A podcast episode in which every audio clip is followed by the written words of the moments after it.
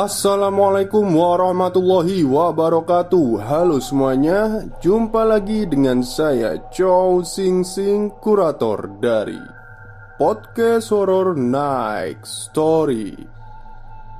Halo apa kabar semuanya? Semoga kalian pada sehat semua ya. Dan seperti biasanya pada malam hari ini Saya kembali dan akan membawakan sebuah kisah mistis Untuk kalian semua Kisah mistis kali ini datang lagi dari Mbak Lia yang menceritakan pengalamannya saat nyasar atau lebih tepatnya adiknya yang nyasar ya di suatu perkampungan. Seperti apa kisahnya? Mari kita simak.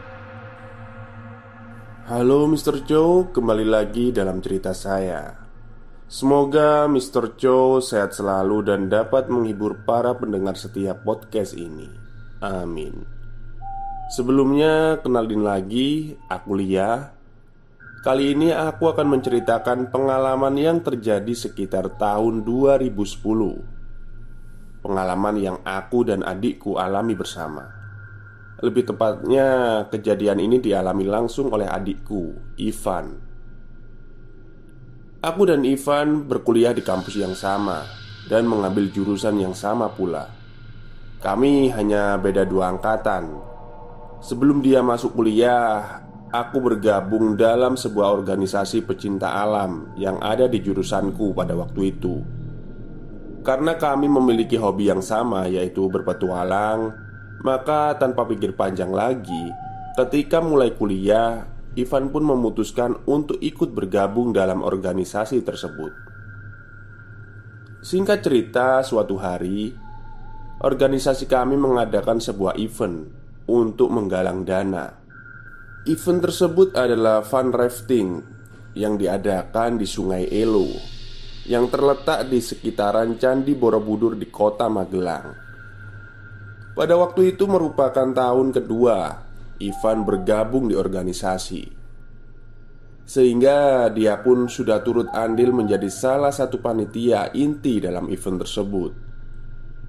Karena dalam beberapa hal Dia sudah bisa diandalkan.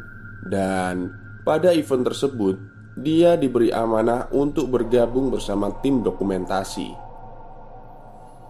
Pada hari H pelaksanaan fun rafting Kami para panitia pelaksana mengiringi peserta hingga ke starting point di Sungai Elo. Setelah ketua panitia menyampaikan arahan singkat dan beberapa foto dari tim dokumentasi, kami pun melepaskan mereka di sana untuk memulai pengarungan santai mereka. Aku yang pada waktu itu berperan sebagai wakil ketua panitia setelah menyampaikan arahan kepada seluruh panitia pun sepertinya tidak terlalu sibuk lagi untuk mengurus ini dan itu.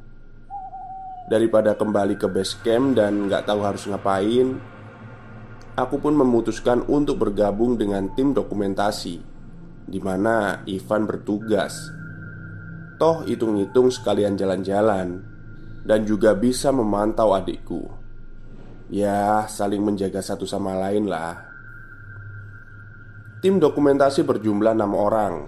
Mereka mengendarai tiga buah sepeda motor Dan saling berboncengan dan ketika aku mengajak ketua panitia, si Harry, untuk ikut bersama mereka, Harry pun setuju. Sehingga rombongan tim dokumentasi pun menjadi 8 orang, termasuk aku dan Harry. Tanpa menunggu lama, keempat motor kami pun mulai melaju meninggalkan starting point. Ya, tim ini tidak ikut mengarungi sungai bersama peserta namun akan menunggu peserta di beberapa titik foto spot yang telah ditentukan sebelumnya. Setidaknya ada tujuh titik yang akan kami singgahi dalam mengiringi kegiatan fun rafting ini. Namun, berbeda dengan para peserta yang mengarungi sungai, kami mengambil jalan darat. Titik pertama yang kami datangi tidak terlalu jauh dari starting point tadi, kami bergegas turun dari motor dan berjalan menuju ke tepi sungai Dan menantikan munculnya perahu-perahu karet peserta kami Dari kejauhan terdengar suara riuh mereka tatkala perahu sesekali terguncang oleh arus sungai ataupun menabrak batu besar. Tak lama perahu mereka pun mulai nampak satu persatu. Dengan sigap, para pemegang kamera pun segera mengambil foto peserta dari berbagai sudut dan berusaha menangkap ekspresi para peserta di dalam perahu. Tak berlangsung lama, setelah perahu-perahu tersebut melalui kami dan menghilang di belokan sungai, kami pun kembali bergegas meninggalkan spot tersebut untuk menuju ke spot kedua. Spot kedua ini berada di area perkampungan kecil yang letaknya agak jauh dari jalan raya atau jalan utama. Untuk mencapai ke sana, kami melalui jalan aspal yang agak sempit, sekitar 700 meter. Dan di sisi kiri jalan terhampar beberapa petak sawah yang padinya mulai menguning. Setelah melewati sebuah gapura kecil, kami berbelok ke tepi sebuah hutan kayu sengon dan terus menyusuri jalan aspal tersebut hingga masuk ke perkampungan dan melewati rumah-rumah warga. Hingga ujung aspal tersebut berakhir di halaman depan sebuah rumah kami membelokkan kendaraan masuk ke halaman rumah tersebut dan parkir di sana. Dan seperti sebelumnya, kami pun bergegas turun dari motor dan berjalan menuju ke tepi sungai. Pada spot kedua ini, jarak dari tempat kami parkir menuju ke sungai pun lumayan jauh. Setelah melewati jalan sempit di antara dua rumah, kemudian kami harus melewati sepetak kebun dan kemudian beberapa petak sawah kecil. Barulah kemudian kami tiba di tepi sungai. Tapi untungnya kami tidak sampai melewatkan para peserta. Setelah mengambil beberapa foto dan peserta berlalu, kami pun kembali bergegas untuk meninggalkan spot tersebut untuk menuju spot selanjutnya. Tapi sedetik kemudian kami sadar kalau di spot kedua ini pemandangannya lumayan keren Aku pun meminta seorang teman yang memegang kamera pada waktu itu Namanya Dennis Untuk mengambil fotoku yang berlatar belakang sawah kecil Tak lama kemudian Harry pun minta difoto juga. Karena keasikan berfoto dengan berbagai gaya Kami tidak sadar kalau empat orang teman tim dokumentasi lainnya sudah tidak lagi berada di sana. Pikir kami Pasti mereka sudah meninggalkan spot ini dan menuju spot selanjutnya. Tinggallah aku, Harry, Dennis, dan Ivan adikku. Toh kami berempat ini memang saling berboncengan Aku bersama Harry dan Ivan bersama Dennis Dan lagi pula dokumentasi pun tetap terhandle oleh keempat teman tim kami tadi Jadi kami bisa sedikit mengulur waktu di sini. Masih asyik berfoto. Ivan berkata bahwa dia melihat sebuah pendopo di tepi sungai, tak jauh dari tempat kami berfoto saat itu. Dia pun mengajak untuk mengambil foto di sana. Namun, karena pertimbangan waktu yang mepet, aku pun mengurungkan niatnya dan mengajaknya untuk segera menuju ke spot foto selanjutnya. Dia setuju, dan segera aku, Harry, dan Ivan pun berjalan berbaris menyusuri jalan setapak di tepi sawah kecil. Kembali menanjak, lalu menuju tempat kami memarkirkan motor. Tiba di motor, lumayanlah lelah dan ngos-ngosan kami istirahat sebentar sambil menunggu Dennis yang belum nampak batang hidungnya. Setelah meneguk air mineral, kami ngobrol sebentar, dan Dennis belum juga muncul. Tanpa dikomando, Ivan pun segera beranjak dari tempatnya dan mencari Dennis. Dia meninggalkanku bersama Harry di halaman rumah tersebut. Kami melihat Ivan berjalan agak tergesa-gesa Sambil berkata Aku panggil Dennis dulu ya kak Dia pun berjalan melewati celah sempit di samping rumah warga dan hilang di balik rumah tersebut Mungkin hanya selisih lima detik ketika kemudian Dennis muncul dari tempat yang sama yang dilalui oleh Ivan sebelumnya. Aku dan Harry yang melihat itu serentak berkata, "Nah, itu dia yang kami tunggu sedari tadi sudah tiba." Waktunya berangkat lagi, pikirku sambil bangkit dari dudukku di rumput halaman tersebut. Namun, ketika Dennis tiba di hadapan kami dengan tersengal-sengal, dia malah bertanya Mana si Ivan? Lah, sontak Aku dan Harry pun langsung berpandangan Emang kalian gak pas-pasan? Tanya Harry Dennis membantah bertemu Ivan Justru ia berkata Dia selama di sana Karena mengira si Ivan tadinya itu minta difoto di depan pendopo tersebut jadi, setelah dia mengumpulkan barangnya masuk ke tas, Dennis pun bergegas menuju ke pendopo. Tapi, ketika tiba di sana, dia tidak melihat Ivan. Dennis pun segera berbalik arah kembali ke parkiran dan sedikit panik karena sudah tidak lagi melihat kami. Dennis berlari melintasi jalan setapak menanjak menuju ke parkiran motor kami. Dia takut kami tinggalkan tapi sama sekali Dennis tidak melihat Ivan di sepanjang jalan tadi Apalagi berpas-pasan.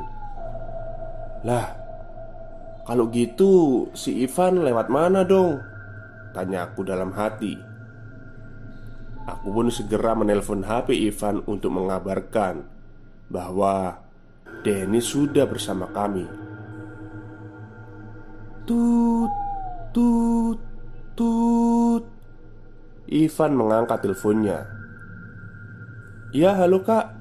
Aku nggak ketemu Dennis nih. Gimana? Aduh Dennis udah di sini dek. Kamu baliklah ke sini. Kita lanjut jalan lagi. Oh Oke lah kalau Dennis sudah di situ. Kalian langsung keluar aja kak Ke jalan aspal tadi. Aku nunggu di sini di pinggir jalan. Klik. Telepon putus Aku agak heran. Kok bisa si Ivan tiba-tiba sudah ada di tepi jalan aspal? Sementara Jarak yang harus kami tempuh untuk sampai ke tepi sungai tadi lumayan jauh. Sedangkan jalan aspal itu ada di luar halaman rumah Tempat kami parkir ini. Dan halaman ini lumayan luas. Kok bisa dalam hitungan detik saja dari sungai tiba-tiba dia bilang sudah menunggu di tepi jalan aspal. Ah sudahlah. Mungkin saja jalan aspal ini miring Sehingga yang di sebelah sana jaraknya lebih dekat dari sungai. Pikirku menepis kejanggalan.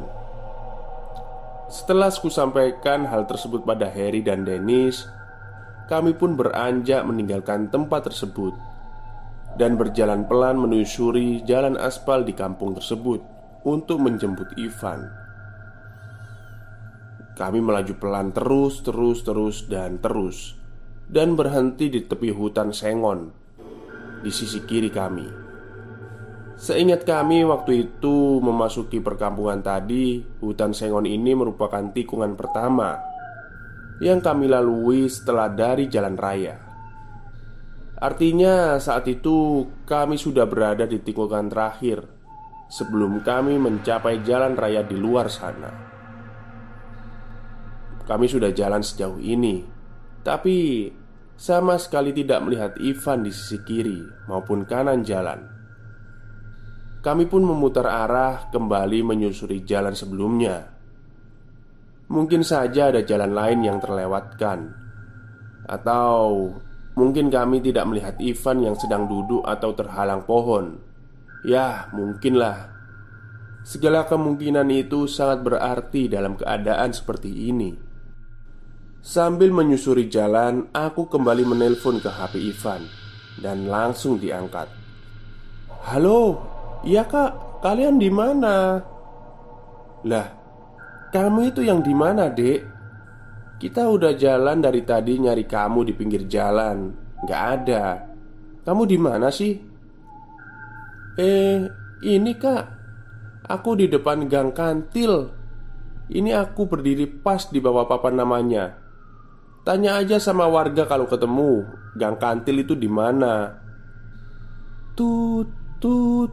Lagi-lagi teleponnya putus begitu saja Aku pun menyampaikan hal tersebut pada Harry dan Dennis Yang mengendarai motornya tepat di sampingku. Sama-sama pelan. Mata kami bertiga pun jelalatan mencari papan nama di tepi jalan Yang bertuliskan Gang Kantil. Namun lagi-lagi Hingga motor kami mentok kembali ke tempat kami parkir sebelumnya Kami sama sekali tidak menemukan papan nama yang bertuliskan Gang Kantil kami pun memutuskan untuk kembali memutar arah. Sepanjang menyusuri jalan perkampungan ini, kami sadar akan satu hal: kampung ini sangat sepi. Bahkan di siang hari seperti ini, sangat jarang kami melihat warga setempat beraktivitas. Bahkan kebanyakan rumah dalam keadaan tertutup. Si Harry pun sempat menegur, "Di, Sepi banget sih kampung ini. Pada ke mana ya orang-orangnya? Dennis pun menyambung. Kayaknya ini kampung petani. Ya kali aja jam segini mereka lagi di sawah atau di kebun gitu. Makanya sepi. Aku hanya dia menyimak percakapan mereka. Namun Pikiranku terfokus pada Ivan Adikku. Di mana dia? Bisa berabe nih kalau sampai aku nggak bisa menemukan adikku. Mau bilang apa aku ke ayah dan ibuku nanti? Tidak, nggak perlu bilang apa-apa. Si Ivan pasti ketemu, pikirku. Cuma aku aja yang kurang becus nyari dia. Lagi-lagi ku tepis segala pikiran burukku. Sambil masih menyusuri jalan aspal dengan perlahan Kami mengamati setiap jengkal jalan tersebut Mungkin saja ada jalan aspal yang berbelok di persimpangan yang belum kami lalui, dan Ivan sedang menunggu di sana. Tapi lagi-lagi, di setiap jalan yang menyimpang dari aspal tersebut, hanyalah ada jalan setapak yang berbatu dan berumput, bukan aspal. Satu-satunya jalan aspal di tengah kampung ini hanyalah jalan ini, jalan yang sedari tadi kami susuri bolak-balik ini. Beberapa saat kemudian aku melihat ada sebuah rumah yang di teras depannya Nampak beberapa orang warga sedang duduk bercengkrama. Kutepuk bunda Harry untuk menepi di depan rumah tersebut. Mampir bentar Her. Aku mau nanya sebentar. Harry pun mengangguk dan menghentikan motornya. Aku turun dari motor dan berjalan menuju rumah warga tersebut Mungkin ada sekitar enam atau tujuh orang di teras rumah tersebut Sedang asik bercerita dan tertawa. Melihat aku berjalan mendekat Mereka pun serempak diam dan menatapku. Aku menyapa Permisi bu, pak. Assalamualaikum. Mereka menjawab Namun dengan ekspresi yang tidak begitu ramah alis yang berkerut dan suara yang datar. Waalaikumsalam. Tanpa senyum sedikit pun, seorang wanita parubaya bertanya, "Ada apa ya, Mbak?" Aku pun menjawab, "Ini, Bu, saya mau numpang tanya. Gang kantil di sini sebelah mana ya, Bu?" Tanyaku berusaha sesopan mungkin. Lagi-lagi serempak mereka semua yang ada di teras rumah tersebut. Saling berpandangan satu sama lain. Dan alis mereka semakin berkerut Saling bertanya satu sama lain. Aduh, neng dio. Aduh, gak ngerti aku mbak. Sambil menggeleng. Apa gang kantil? Gak ada mbak di sini gang kantil Jawaban mereka saling menimpali satu sama lain. Si ibu tadi pun kembali menghadapku sambil berkata, "Gak ada loh mbak, di sini tuh gak ada yang namanya gang kantil. Sini tuh jalannya nama buah-buahan semua mbak." terang ibu itu kepadaku. Aku pun semakin bingung dan terhenyak mendengarnya. Nyari rumahnya siapa toh mbak? Tanya seorang ibu yang lain di teras rumah tersebut. Enggak bu. Enggak nyari rumah siapa-siapa. Saya nyari adik saya Sambil meringis kepada mereka. Perasaanku pun mulai tak karuan. Lah Adiknya emang tinggal di mana? Jalan apa gitu? Coba tanyain mbak. Ya itu tadi bu Kata adik saya itu dia nunggu di gang kantil. Lagi-lagi Mereka saling berpandangan Lalu kemudian menggeleng-geleng. Gak ada di sini loh mbak Yang namanya gang kantil itu. Di sini tuh semuanya nama buah-buahan jalannya mbak. Bukan nama bunga. Saut wanita yang lainnya mengulang Aku pun pamit kepada mereka semua setelah mengucapkan banyak terima kasih. Aku kembali naik ke boncengan motor. Harry dan Dennis pun kembali menjalankan motornya perlahan menyusuri aspal. Aduh, di mana kamu, Dek? Tanya kuliri dalam hati. Aku nggak boleh putus asa. Lagi-lagi ku telepon dia dan alhamdulillah masih diangkat. Halo kak, kalian di mana sih? Ku dengar suara Ivan di seberang telepon ini mulai panik. Aku tahu itu. Aku mengenalnya sepanjang usiaku. Tapi sebagai kakak, aku harus berusaha untuk bisa setenang mungkin. Ku tarik nafas panjang dan mulai bicara. Kamu di mana, Dek? Coba jelaskan baik-baik lokasi tempat kamu berdiri sekarang ini. Di sana itu ada apa? Terus yang bisa kami kenali itu apa? Oh, ini Kak. Coba tanya sama warga di mana RT 1. Sekarang aku ada di RT 1 nih. Aduh, gimana ya, Kak? Di sini soalnya nggak ada orang sih. Loh, Tadi kamu bilang di Gang Kantil Kok sekarang udah di RT 1 lagi? Iya Tadi itu aku mau balik aja ke tempat yang kita parkir tadi Tapi Pas mau ke arah sungai Udah jalan jauh Gak nyampe-nyampe Jadi aku balik lagi ke Gang Kantil Tapi malah bingung gak tahu ini di mana. Sekarang yang ada di depanku ini cuma papan nama bertuliskan RT 1 Itu aja sih kak. Perutku serasa diaduk-aduk mendengar penjelasan adikku. Walaupun suaranya sempat beberapa kali terputus dan kresek-kresek Namun ku yakinkan pendengaranku tidak salah menangkap apa yang disampaikan adikku. Ya udah dek. Sekarang kamu diam di situ aja. Jangan ke mana-mana lagi kamu dengerin baik-baik.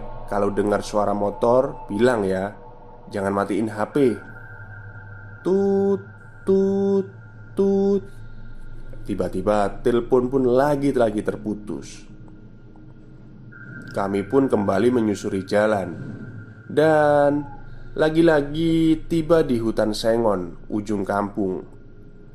Sebelum memutar motor lagi ke tempat arah kampung Kami melihat ada seorang bapak yang baru saja keluar dari hutan sengon tersebut dengan mendorong sebuah gerobak yang berisi potongan kayu-kayu sengon yang sudah kering. Kami pun sepakat untuk menghampiri bapak tersebut dan lagi-lagi bertanya kepadanya perihal di manakah kiranya RT 1 itu berada. Wah, kalau RT 1 bukan di sini, Mbak. Mas, Sini tuh cuma RT 2 tok. RT 1 itu di kampung sebelah mbak. Nggak di sini. Terang sang bapak sambil menunjukkan lokasi kampung sebelah. Dan saat kami menoleh untuk melihat arah di mana kampung sebelah tersebut Ternyata jaraknya cukup jauh.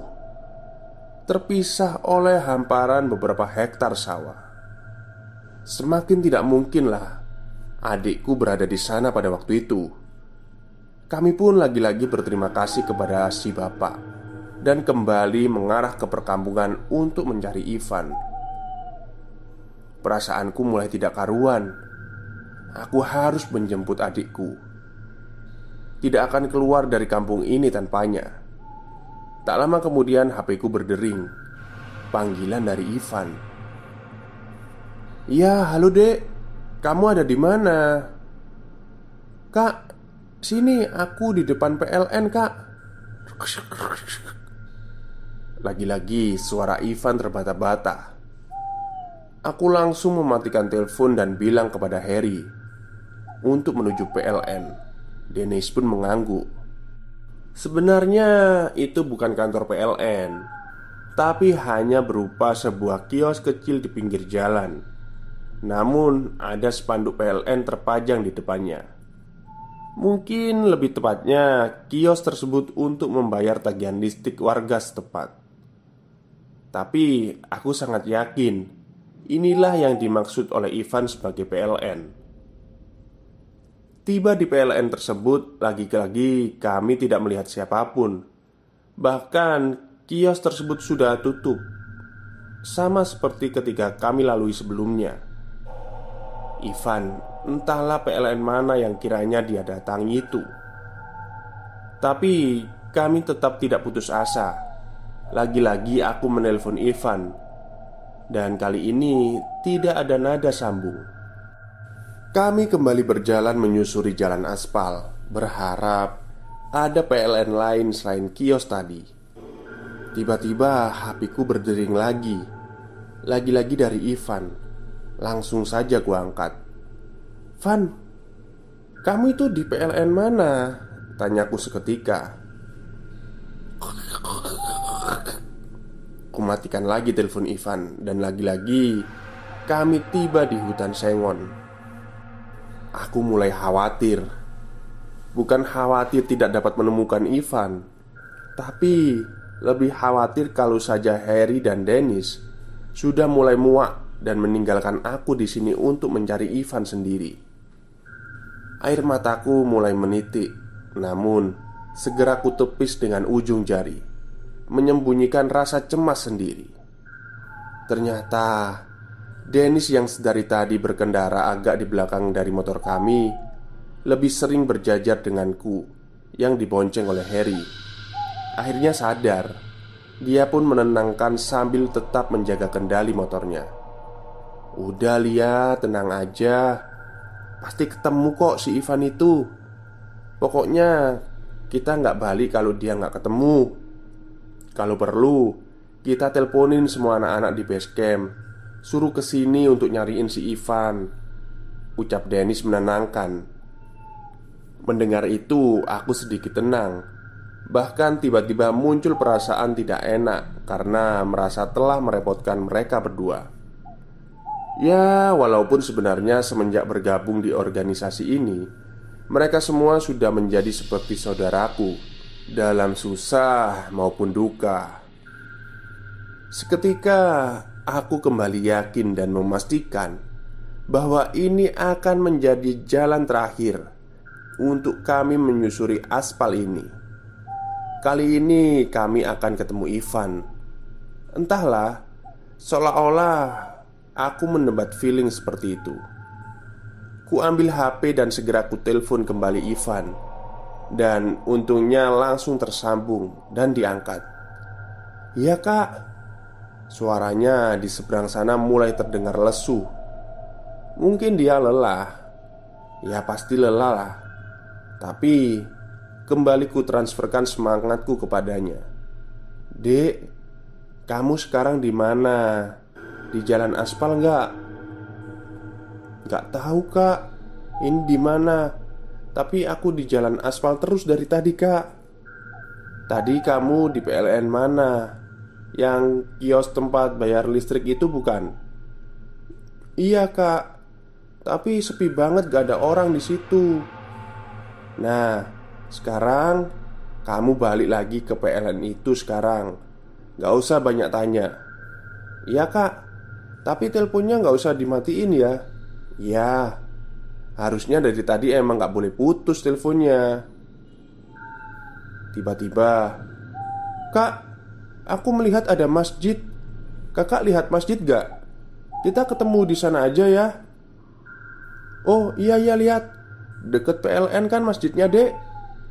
Gak tahu kak. Aku udah gak tahu PLN tadi di mana. Aku cuma lihat masjid aja nih di depan Ya udah ya udah jalan aja terus deh. Pokoknya kita ketemu di masjid aja. Seketika aku menyuruh Harry dan Dennis untuk membunyikan klaksonnya secara terus-menerus. Suara klakson mereka bersaut-sautan membahana di perkampungan. Tak jauh di depan sana, atap masjid kampung sudah mulai nampak. Aku kembali bertanya pada Ivan, "Dek, kamu dengar suara klakson gak?" Kalau dengar, kamu ikutin ya suaranya. Cari pokoknya sampai kita ketemu. Perintahku. Iya kak, dengar. Tunggu kak, aku dengar. Tak lama kami pun tiba di depan masjid dan berhenti di sana.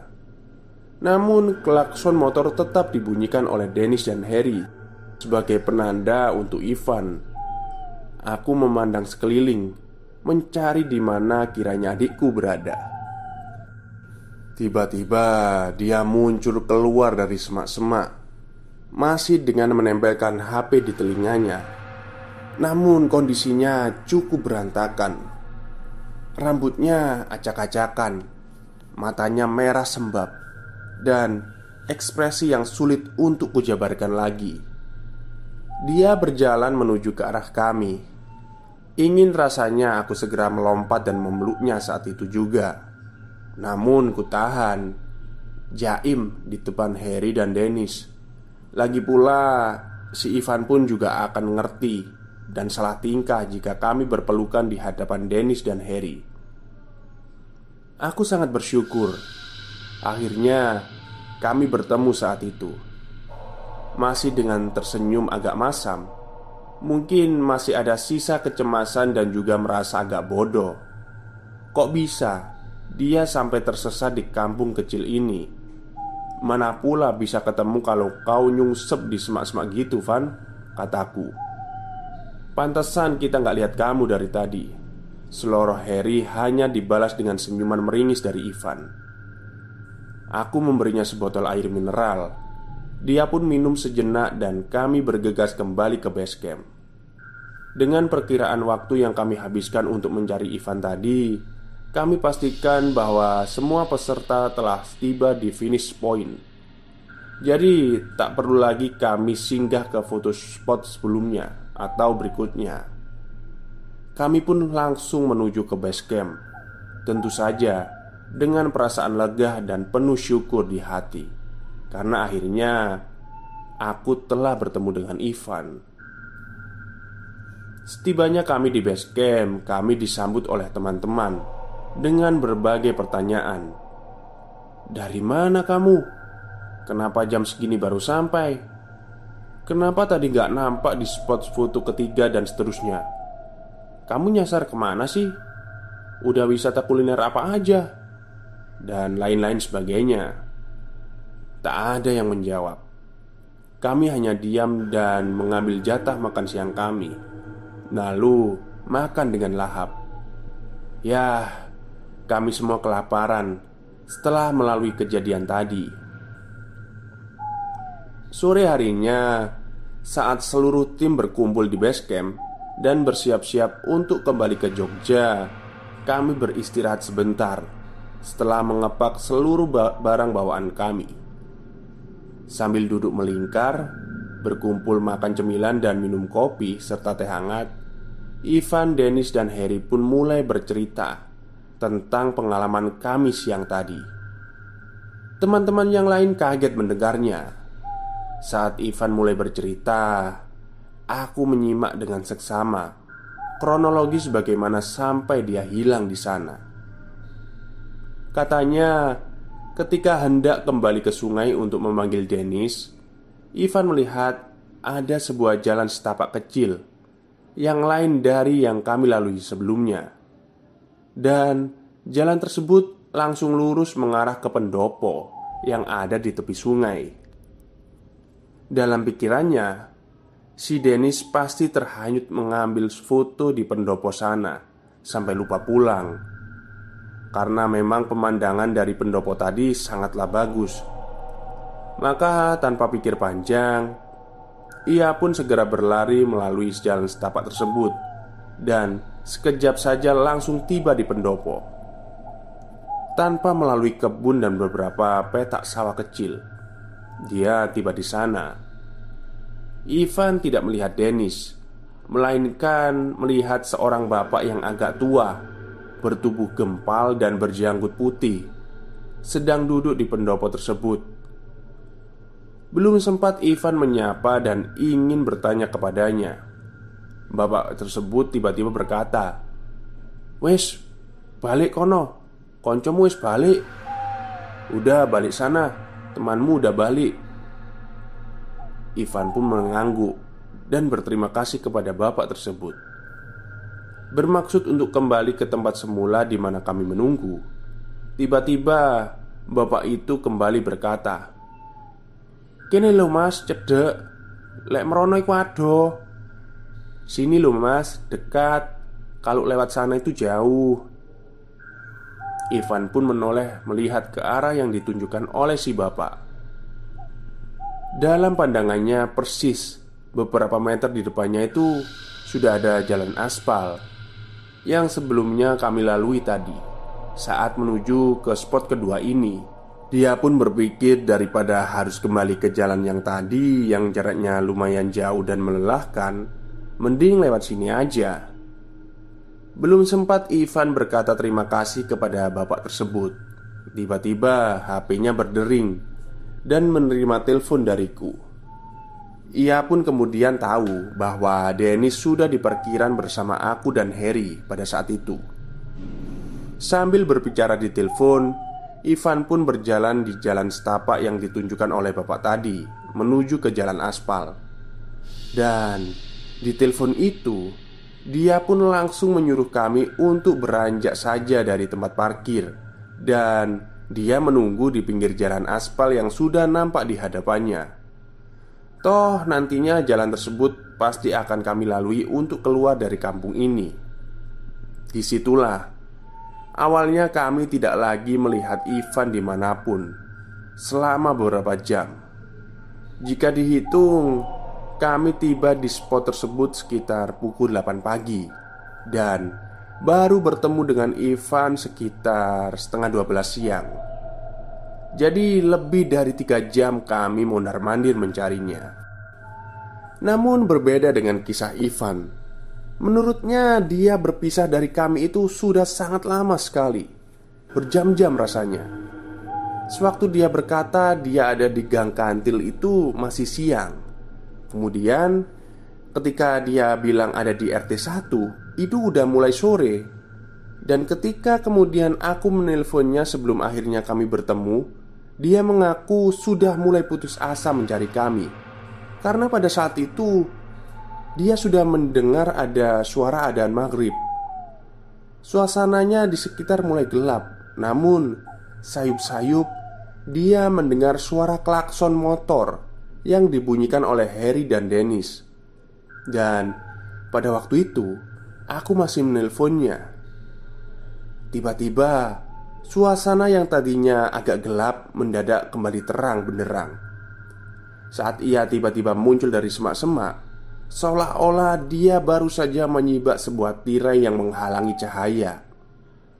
Tak dapat dia ungkapkan perasaannya saat bertemu dengan kami bertiga di depan masjid tersebut. Dia bersyukur lega Dan perlahan-lahan rasa hangat merambat ke dadanya Menggantikan suasana mencekam di mana sebelumnya dia merasa sangat sendiri Dan tidak dapat menemukan seorang pun di kampung itu Tak berapa lama kemudian Dennis membuka suara. Jadi Gini loh. Tadi pas kalian ninggalin aku di tepi sungai itu sebenarnya Aku juga sempat ke pendopo. Karena aku dengar si Ivan ngajak ke sana. Tapi karena aku masih sibuk beresin kamera ya Jadinya aku nggak lihat kalau ternyata kalian udah balik duluan ke parkiran. Kelar beresin kamera Jadi aku nyusul tuh ke pendopo. Ya aku heran Ternyata nggak ada kalian di sana. Tapi Tahu nggak apa yang paling bikin aku kaget? Pendopo itu ternyata bukan pendopo, Van. Itu makam. Sontak. Kami semua terkejut mendengar kata Dennis. Terlebih lagi si Ivan. Ah, masa sih Den? Serius kau ah? Pungkas Ivan setengah tak percaya. Iya serius. Makanya Abis dari situ aku langsung lari terbirit-birit ke parkiran. Gak ada aku foto-foto di pendopo itu. Serem coy. Mana aku udah sendirian lagi. Mendengar cerita Ivan dan Dennis Beberapa teman mengucapkan syukur Sambil menepuk pundak Ivan. Syukur loh Van. Kamu masih bisa ketemu. Kalau enggak ya Nginep lagi kita. Cariin kamu. Hahaha. Canda teman-teman mencoba mencairkan suasana. Tak lama kemudian Bang Obed Salah satu senior kami yang ada di organisasi pun berkata Itulah Makanya kalau datang ke satu tempat yang baru itu Jangan suka sesumbar. Jangan suka negar-negor sembarangan. Dan yang paling utama Jangan lupa beri salam, permisi Ulonuwon gitu. Jangan main nyosor aja ke sana kemari. Kita ini cuma pendatang. Dan setiap tempat yang kita datang itu pasti ada tuan rumahnya. Karena itu kita harus hormati. Kami yang mendengar itu pun sontak mengangguk-ngangguk perlahan. Setelah bercerita Cemilan dan minuman kami habis Kami pun akhirnya bergegas dan berpamitan kepada pemilik base camp Dan kembali ke Jogja dengan perasaan senang. Dan jauh lebih bersyukur lagi Karena aku masih bisa kembali bersama adikku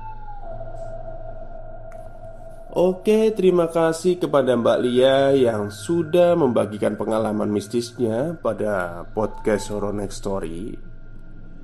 Dan kalau saya boleh berkomentar sedikit, memang benar ya.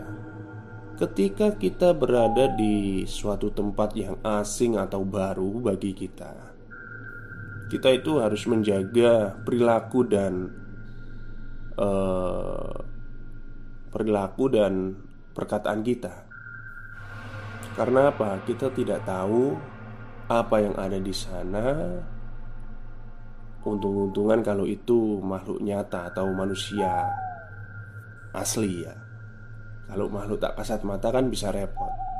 Seperti yang ada di cerita ini.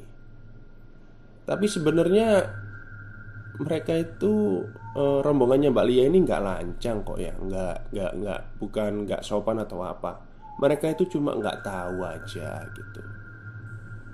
Ya mbah-mbah di pendopo tadi juga baik Ngasih jalan pintas. Cuman karena ada miskomunikasi antara si Ivan dan Lia ini tadi ya Makanya mereka nyasar. Dan untungnya di alam sana, di alam lain itu Sinyalnya sama dengan alam nyata, alam manusia. Jadi Mbak Ivan dan Mbak Lia itu bisa telepon-teleponan. Oke, mungkin itu saja yang bisa saya sampaikan pada malam hari ini. Kurang lebihnya saya mohon maaf. Assalamualaikum warahmatullahi wabarakatuh